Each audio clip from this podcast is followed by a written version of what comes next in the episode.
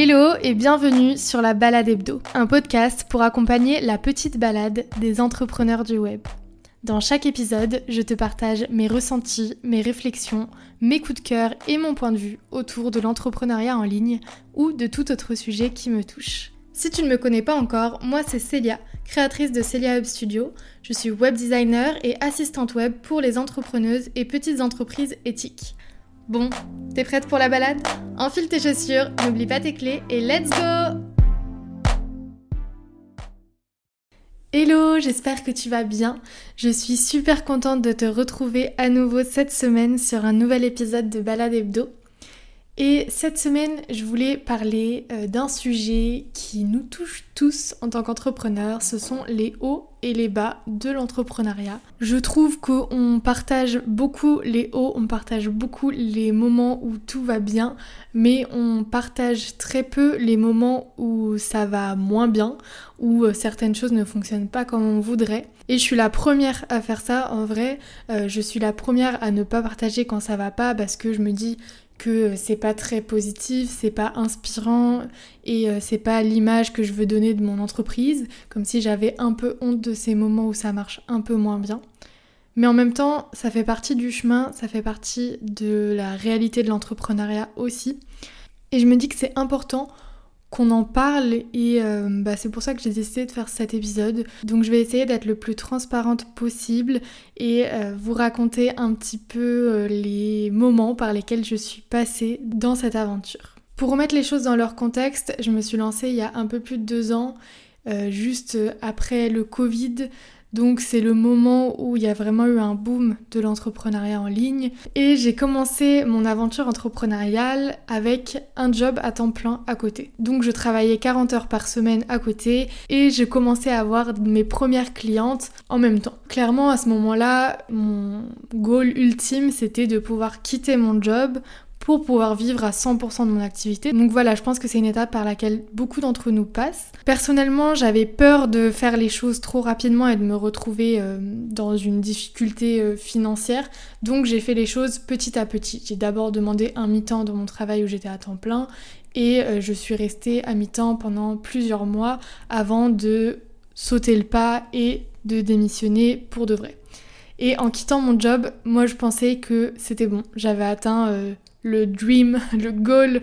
Euh, j'étais au top du top, euh, j'avais la liberté absolue et que j'avais atteint cet idéal que on m'avait euh, tellement vendu parce que effectivement sur les réseaux, sur internet, on nous vend un peu cet entrepreneur idéal donc comme si c'était la solution unique à une vie épanouissante, libre, heureuse, on voit plein de vidéos de best life sur euh, les réseaux, les personnes qui mettent en avant ce lifestyle euh, avec leur ordinateur, euh, les pieds dans la piscine, à toujours voyager, les digital nomades, qui mettent en avant leurs résultats incroyables, leurs chiffres. Et j'avoue que moi c'était mon rêve en fait.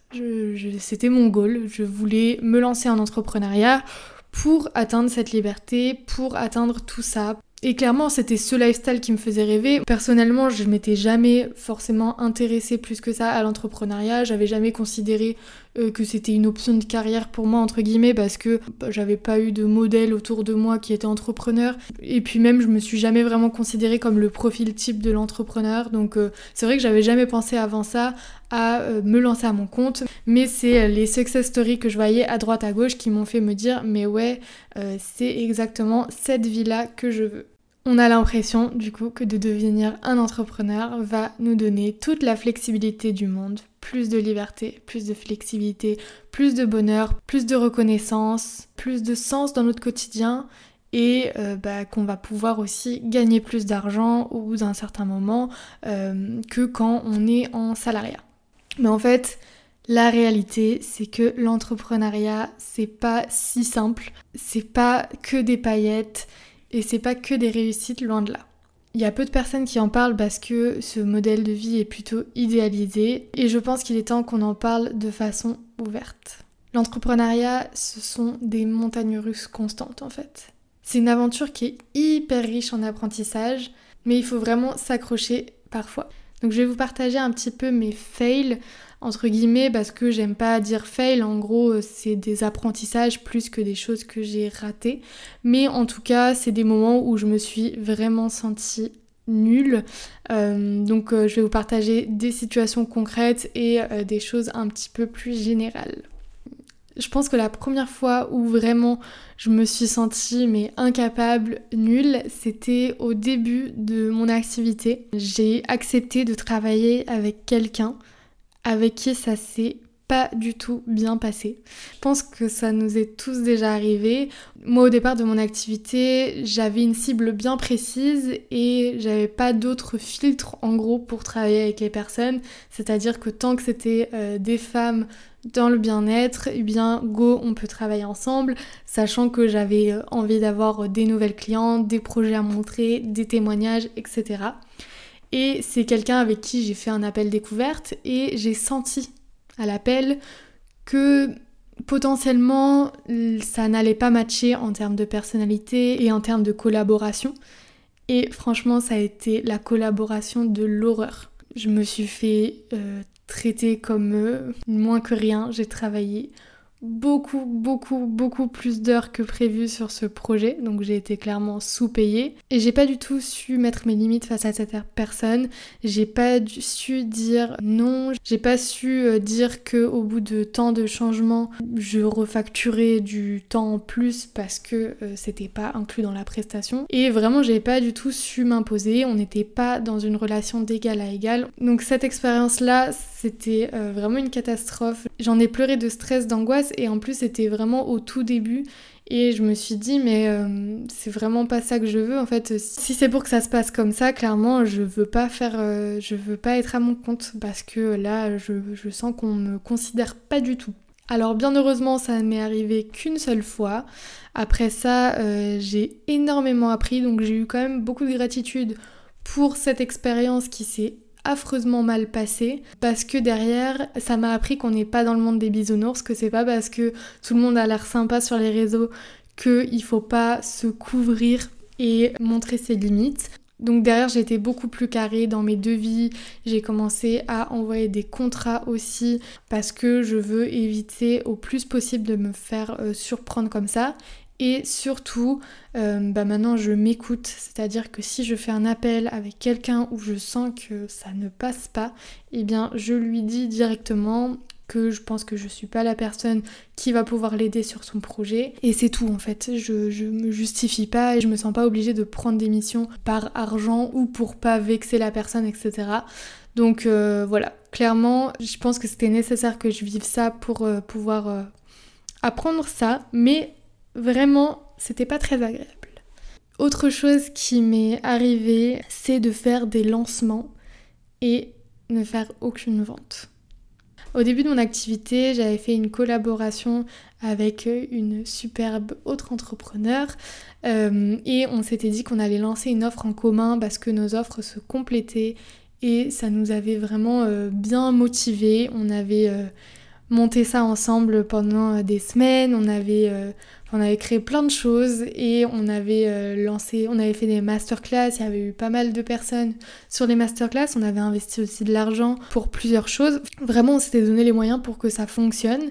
Et on pensait vraiment que ça allait fonctionner. En plus, on n'avait pas beaucoup de place. Donc on s'était dit, bon bah en réalité, ça devrait marcher sans souci. Et en fait, on a eu pas mal d'appels découvertes, mais personne n'a signé au final. Donc voilà, c'était assez euh, compliqué à encaisser honnêtement, mais je pense que ça nous a aussi permis de prendre du recul et de comprendre pourquoi ça n'avait pas fonctionné. Et je pense que clairement, on, on s'adressait pas à la bonne cible, en tout cas pas pour cette offre-là. Nos deux offres à toutes les deux marchaient bien. Mais pour cette offre-là, eh ben, c'était pas la bonne cible en tout cas. Et puis aussi, je pense qu'on n'avait clairement pas assez communiqué sur notre offre, sur les backstage, sur euh, les masterclass, etc pour avoir des gens qui étaient vraiment euh, à fond dedans. Donc euh, voilà, ça a été vraiment euh, frustrant parce qu'on a déployé beaucoup d'énergie, beaucoup de moyens et puis beaucoup de temps aussi pour préparer ça, pour créer l'offre, pour, pour tout. Et au final, bah, on n'a pas eu de vente. Mais ce qu'on a fait, c'est qu'on a relancé euh, la chose quelques semaines plus tard et cette fois-ci on a eu une vente.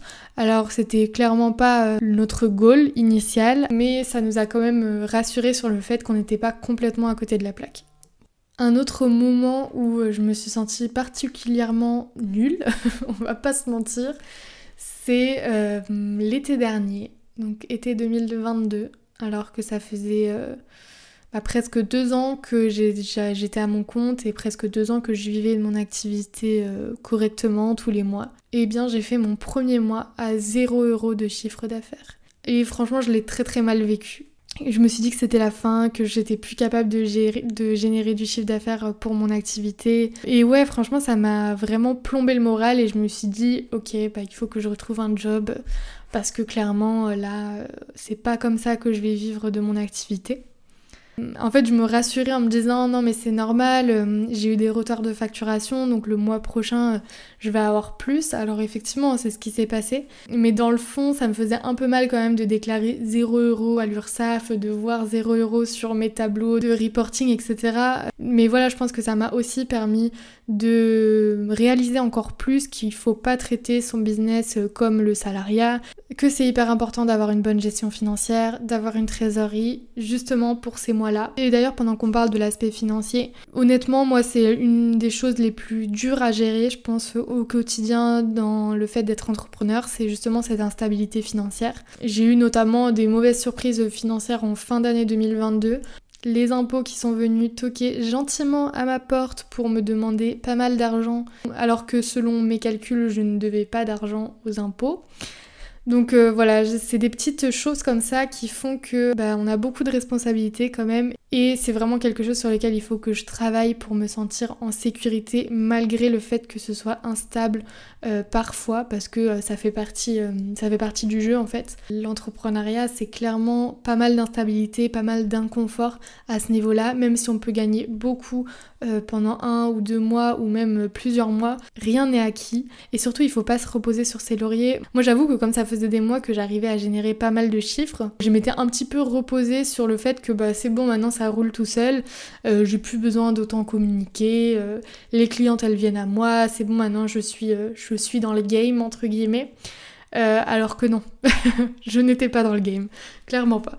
Donc voilà, il faut pas se reposer sur ses lauriers et il faut continuer à show up pour son business, pour son entreprise, pour pouvoir continuer à la développer. Et après, je pense que d'autres choses qui sont pour moi des difficultés euh, dans l'entrepreneuriat, il y a aussi ce côté euh, solitude. Alors même si on a des business friends, même si on fait de très très belles rencontres avec l'entrepreneuriat. Au final, c'est d'autres entrepreneurs qui ont leur entreprise aussi. Et dans notre entreprise à nous, en fait, on est vraiment seul. On peut demander de l'aide, on peut demander des conseils, mais on est quand même seul face à nos décisions. Et moi, j'avoue que parfois, bah, ça me manque d'avoir... Euh, un ou une collègue, pouvoir rigoler, pouvoir comprendre et vivre les mêmes choses. Voilà, je pense que ça c'est un aspect aussi euh, qu'il faut prendre en compte. Et voilà un petit peu pour les challenges auxquels je peux faire face euh, en tant qu'entrepreneur. Et pour finir quand même sur une note positive, je voudrais aussi dire que l'entrepreneuriat, malgré le fait que c'est pas une aventure facile et qu'il y a des hauts et des bas, il y a quand même des choses ultra positives que ça m'a apporté. Je pense que la première chose, et moi ce qui me fait le plus plaisir au quotidien, c'est les rencontres que j'ai pu faire grâce à ça. C'est incroyable parce que on pourrait se dire que comme on est tout seul et que on n'a pas de collègues, etc., eh bien ce serait beaucoup plus compliqué de rencontrer du monde, de créer des liens. Et en plus, on est en ligne, donc on ne se voit pas euh, en présence. Mais c'est incroyable comment j'ai pu faire de belles rencontres et créer de vrais liens avec les personnes, donc que ce soit des business friends, des personnes que j'ai rencontrées euh, grâce aux réseaux sociaux et avec qui j'ai créé des liens hyper forts, que ce soit aussi des clientes euh, avec qui je suis restée en relation et avec qui on a également créé de très très beaux liens d'amitié. Et je suis hyper reconnaissante parce que c'est des personnes que j'aurais peut-être pas rencontrées si je m'étais pas lancée, enfin c'est même sûr que je les aurais pas rencontrés. Et ça m'a permis de rencontrer des personnes qui me ressemblent, qui me correspondent, avec qui on peut parler de plein de sujets différents et avec qui il n'y a pas de tabou. c'est incroyable de se dire que ça a été possible grâce à cette activité. Et pour ça, je suis vraiment reconnaissante fois mille. Et aussi pour développer cette idée, moi ce qui me frappe parfois quand je pense vraiment à ça, c'est qu'au quotidien, j'accompagne des femmes à développer leurs projets. Et c'est quand même dingue en fait parce que parfois on oublie en fait que, ce qu'on est en train de faire, l'impact qu'on peut avoir euh, grâce à notre activité. Et parfois j'ai des pinch me moments, euh, des moments où je réalise et je me dis mais waouh c'est toi qui as construit ça? Et euh, de me rendre compte de l'impact que je peux avoir aussi dans la vie des femmes que j'accompagne, que ce soit au quotidien ou de façon ponctuelle. Voilà, je trouve ça tout à fait incroyable. Et si je devais dire une dernière chose, parce que sinon cette liste continuerait euh, beaucoup trop longtemps et ce podcast serait beaucoup trop long aussi, un des points essentiels qui me fait être reconnaissante tous les jours, c'est la liberté vraiment que ce soit la liberté géographique, la liberté de choisir mes horaires, la liberté de travailler depuis chez moi en pyjama si j'en ai envie, la liberté aussi de prendre une journée off si je me sens pas très très bien, de pouvoir travailler sur les projets qui me font vraiment vibrer, de pouvoir arrêter ceux que je n'ai plus envie de faire. vraiment c'est une liberté qui est immense de pouvoir créer son quotidien comme on en a vraiment envie. Donc clairement pour moi c'est devenu un point essentiel dans ma vie d'avoir euh, ce type de flexibilité et de liberté et euh, j'aurais du mal à retourner à un système où ça ne fonctionne pas comme ça. Donc voilà, c'est les petits plaisirs que je voulais vous partager.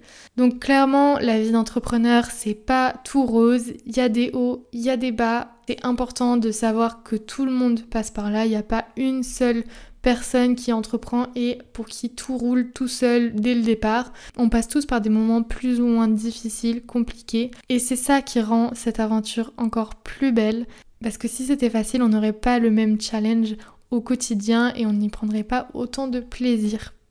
Donc voilà, j'ai essayé d'être la plus transparente et la plus sincère possible dans cet épisode et de te partager sans filtre mes petites expériences positives comme négatives dans l'entrepreneuriat. J'espère que ça t'a plu. Si c'est le cas, n'hésite pas à me le dire. Chaque semaine, euh, j'ai des personnes qui m'écrivent pour me faire des retours, pour échanger sur euh, le sujet du podcast et franchement, j'adore ça. C'est pour ça aussi que je sors ces épisodes-là. Donc c'est toujours avec grand plaisir. Je te souhaite donc une très très belle semaine et on se retrouve jeudi prochain pour un nouvel épisode. À bientôt! Ça y est, la balade touche à sa fin. Toutes les références de l'épisode sont dispo dans la description. On se retrouve la semaine prochaine pour une nouvelle balade ensemble. Et en attendant, tu peux me retrouver sur Instagram. Et si tu veux participer à un prochain épisode, envoie-moi un petit mot, ce serait avec grand plaisir. J'espère que l'épisode de cette semaine t'a plu. Si c'est le cas, n'hésite pas à le partager autour de toi ou le noter avec 5 étoiles sur ta plateforme d'écoute. Je te souhaite une très belle fin de semaine et on se retrouve jeudi prochain.